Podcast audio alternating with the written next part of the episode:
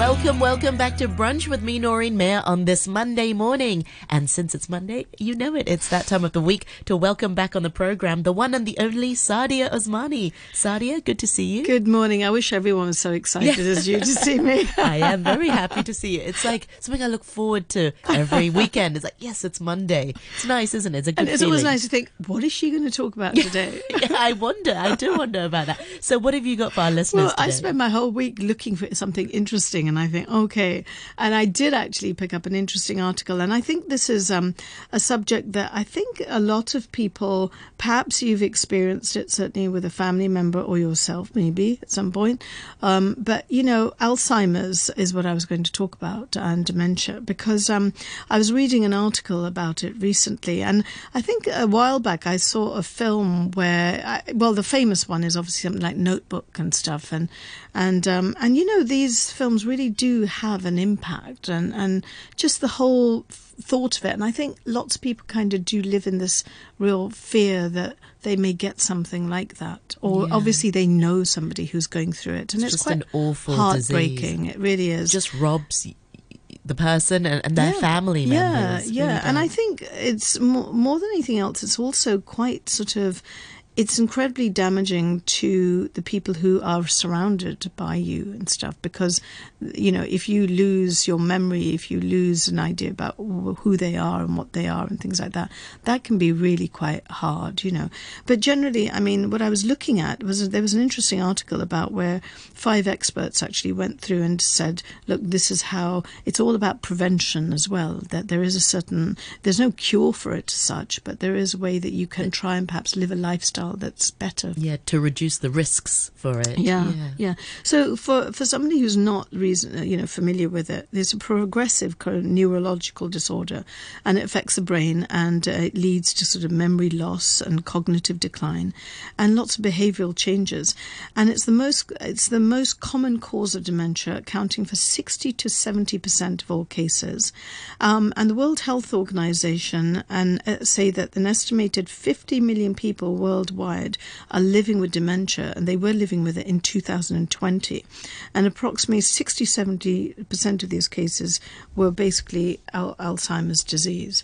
Um, and it just seems like it's it is something that affects the whole population. Number of people affected is expected to increase as the global population increases as well, and, and with age as well. Um, and then you know, there's no real, um, you know, clear clarity in terms of if you're high income or you know your geographic location it can happen to anyone you know. But generally they do think that you know with high income perhaps people have other kind of pressures on them and all sorts like um, so regional variations um, it says you know alzheimer's disease varies across regions. High income countries tend to have a higher prevalence due to longer life expectancy and better diagnostic capabilities. Um, and some of the things that they're saying the risk factors um, age is obviously one of the most greatest risk factors. And and I see I remember um, my husband's uh, grandfather, and I remember seeing him, and I remember meeting him for the first time, and he kind of asked me, "Oh, so where are you from, and what do you do?" and and then about five minutes later, he said, "Oh, you know, where are you from, and what do you?" So it was like he'd just forgotten completely what he'd asked me, um, but you just go with it. You just think, okay, and you just do it with the same enthusiasm that you did the last time. Um, so risk factors, obviously, age is one thing, and obviously they're saying like after the age of 65. Other risk factors include, you know, if there is a family history of Alzheimer's. Um, genetic factors like you may have suffered some sort of a head injury or certain lifestyle factors such as smoking, physical inactivity, and uncontrolled sort of high blood pressure. I think the physical inactivity is one of the paramount things, it seems, and you know, just brain activity. Um, and prevention, they're saying there's obviously no cure for Alzheimer's at the moment.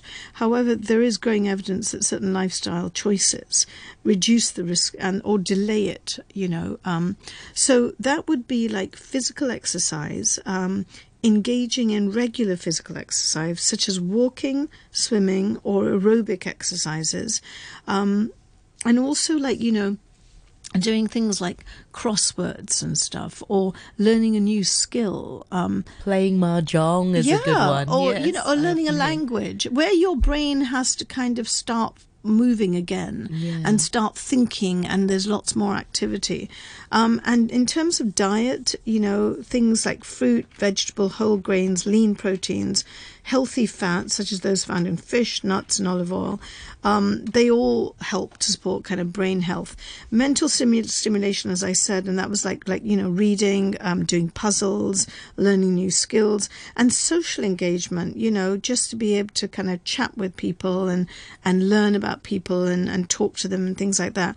And managing sort of men- medical conditions, it's important that you control and manage sort of certain conditions such as diabetes and high blood pressure, high cholesterol, um, because all of these can sort of increase the risk of this um, Alzheimer's.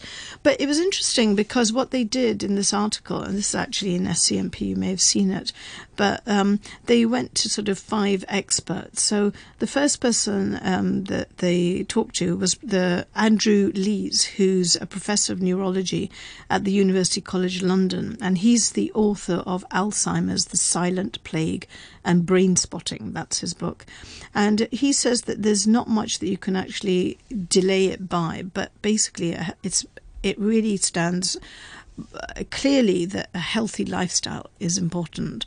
And he says, you know, regular exercise, a healthy diet, no smoking or alcohol, and above all, try to have a positive outlook on life. So that kind of negativity of seeing, you know, the glass half full, half em- half whatever, full, whatever, or empty, isn't it? I was confused there. You can't even say it's half empty Yeah. because you're such an I- optimistic yeah, person. I, I must admit, I try and see.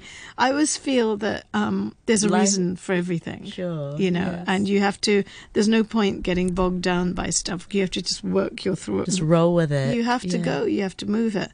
And he says, use your brain with games like crosswords and Sudoku, and get out of your comfort zone and learn new skills. And he says, medically, it's important to have an annual check of blood pressure, glucose, and fasting lipids. All of which, if ab- if, they're abnormal, you can slightly increase the risk. And then um, moving over, it was to Timothy Kwok. He's the professor of geriatric medicine at the Chinese University of Hong Kong. And he said, My top advice for brain health in old age is to use your brain more by remaining socially engaged and learning new things. So it's the same things that keep coming through. And and if you think about it, compared to anything too complicated, these are actually reasonably easy to do for us as, you know, just in our everyday life. And then someone called Craig Ritchie, who's the professor of psychiatry of aging at the University of Edinburgh, he says three specific things we can do to maintain brain health sleep well. Remain engaged socially and intellectually with the universe around us, and never forget what is good for your brain is also good for your heart, and vice versa. Sorry. Um, and then uh, David Merrill, he's the adult and geriatric psychiatrist at um, and director of the Brain Health Center at the Pacific Neuroscience Institute in California. And he said, hands down, in one word, exercise, meaning regular physical activity. Frequency, he said, having realistic daily goals for movement, a certain number of steps per day, a number of workouts of a particular type each week, and so on. Aim to meet heart health guidelines, right? And try to move regularly throughout the day. So, you know, I think even as little things like you notice that some people, when they're sitting, my husband does this, when he's sitting there, his left foot is always just shaking, you know, and he keeps saying, well, this is a, it's just, it's just me, I just do it. But sometimes people do, their left foot or their right foot is just like moving up and down constantly. Well, movement is medicine, so I suppose Exactly. So maybe even that uh, kind of helping in in some way, you know. And some people have to move a little bit to think, you know. Yeah, it's just concentration, I think, Yeah. and it's like like people rock to and fro when they're trying to memorize something or trying to do something. or rub their hands, yeah, or something. Yeah, there's yeah. something. So maybe you know this is the body's own way of kind of saying, "Hey, listen, just keep moving, just get those fingers moving, get those hands moving, and and have some activity." Um, and the last one was David Robinson. He's the consultant geriatrician at St James's Hospital in Dublin and a senior clinical lecturer at Trinity College in Dublin. And he said, if you stay physically, socially, and mentally acti- active, your risk of dementia in later life can be reduced. And novelty is important. When we're young, everything is new and our brains grow.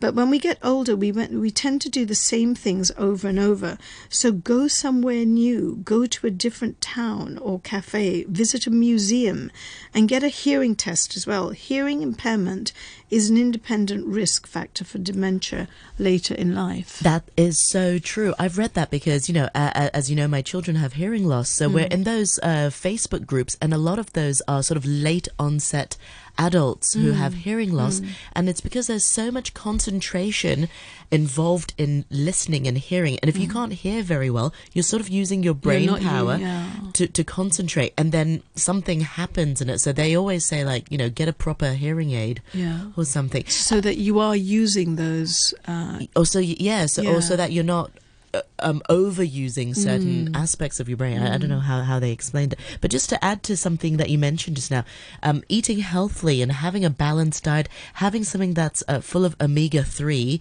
and mm. fish oil or mm. omega 3, because yes, yes. that's really good for brain health. And I think that's and uh, nuts. Proven. And yeah. If you're going to be snacking, even with children, I think, like, yeah. even if kids are snacking and stuff, then, you know, try and avoid, um, you know, crisps and stuff like that. Give them a handful of nuts or something. Fruits and nuts. So exactly that's just much healthier.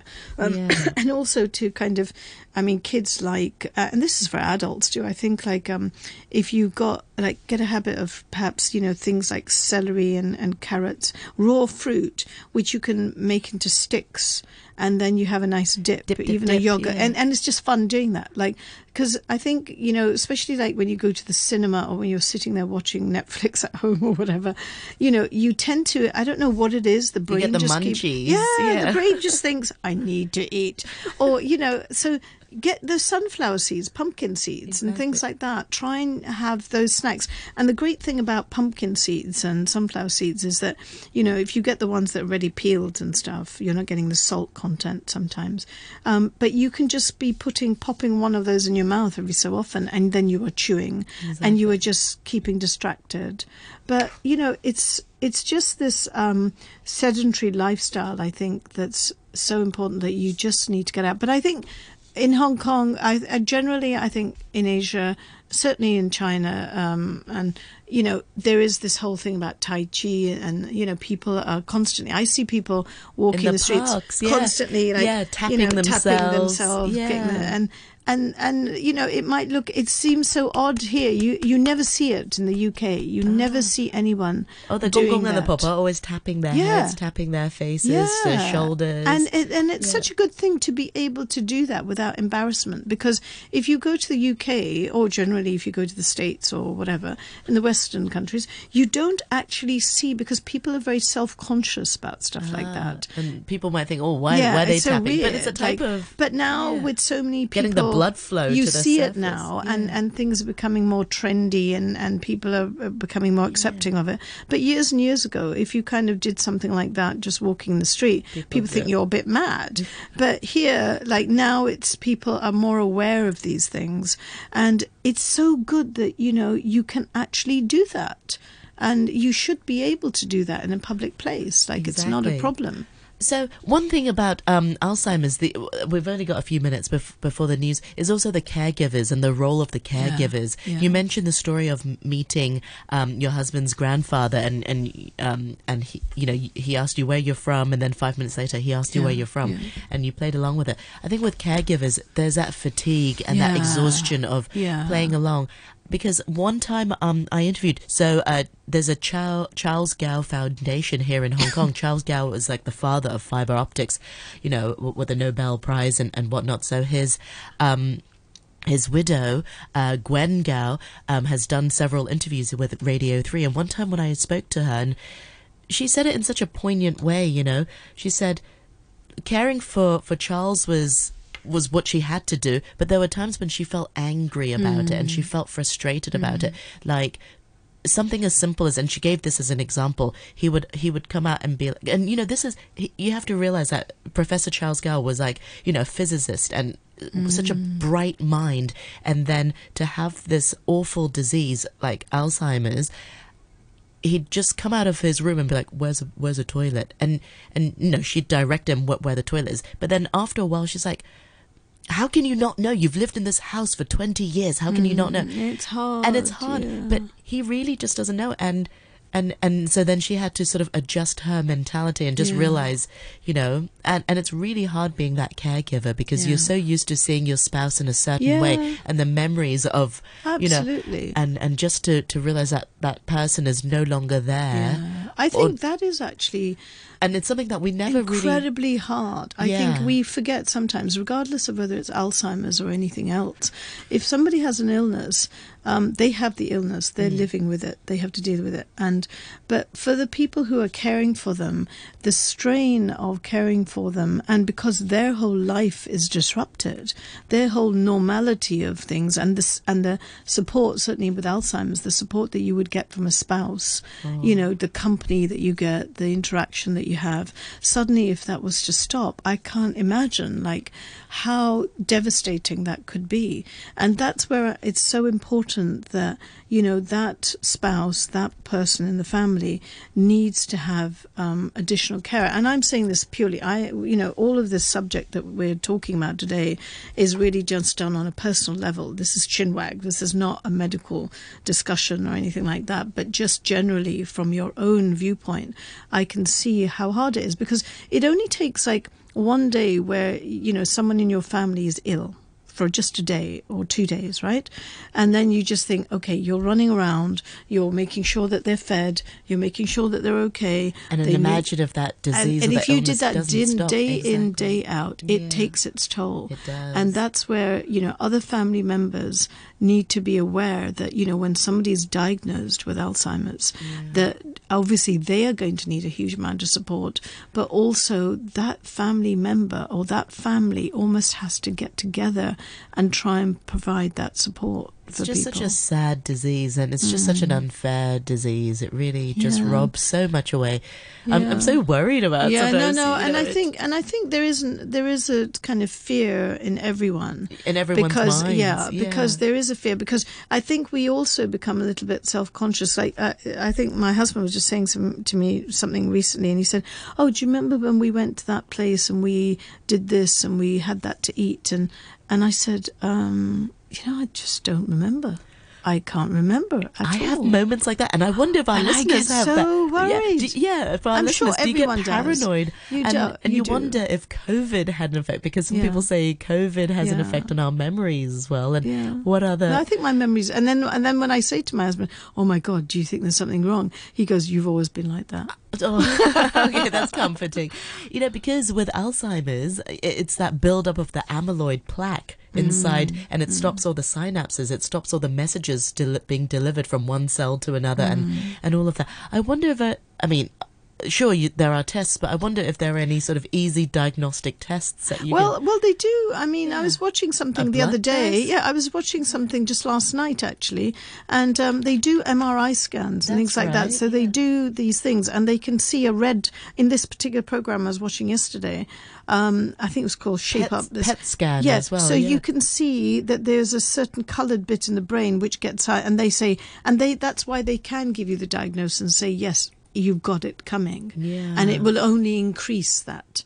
You know, and the thing space. is, it starts from when we're about thirty or forty. There's like that. Yeah. It builds up Yeah. basically, but does it build up to the point? Well, we we don't Yeah. know, and and uh, you know we would need to have some medical person to be able to answer those questions. but I, I, think before I had a doctor coming on Yeah. to talk about Alzheimer's, and they said basically it starts from when you're middle age. Yeah. So this is why it's so plaque- important. so we all have it. It's Yeah. just whether or not it reaches that sort of threshold Yeah. level. Yeah. Um, But you can, but it's quite surprising if you think, you know, where you mentioned this particular person that, you know, if there's someone's a physicist, somebody's spent their whole life working and, and their brain has been active. And then you think, if they were to get it, then you think, okay, like what was not being, maybe it was just brain activity. Maybe it wasn't so much exercise, you know, it's Yeah. just, I mean, there's God knows. no sort of one cause or we have no causes. idea, but I think all we can do is certainly it always boils down to a healthy lifestyle, good food, and um, you know being sensible and not going on binges and drinking too much or and, whatever. and having a, yeah I, I read somewhere because I, I saw that you chosen this topic having a really sweet diet as well cutting down on sugar Oh. so it's moderation and Yeah. everything, isn't it? Just Exactly. always the same things.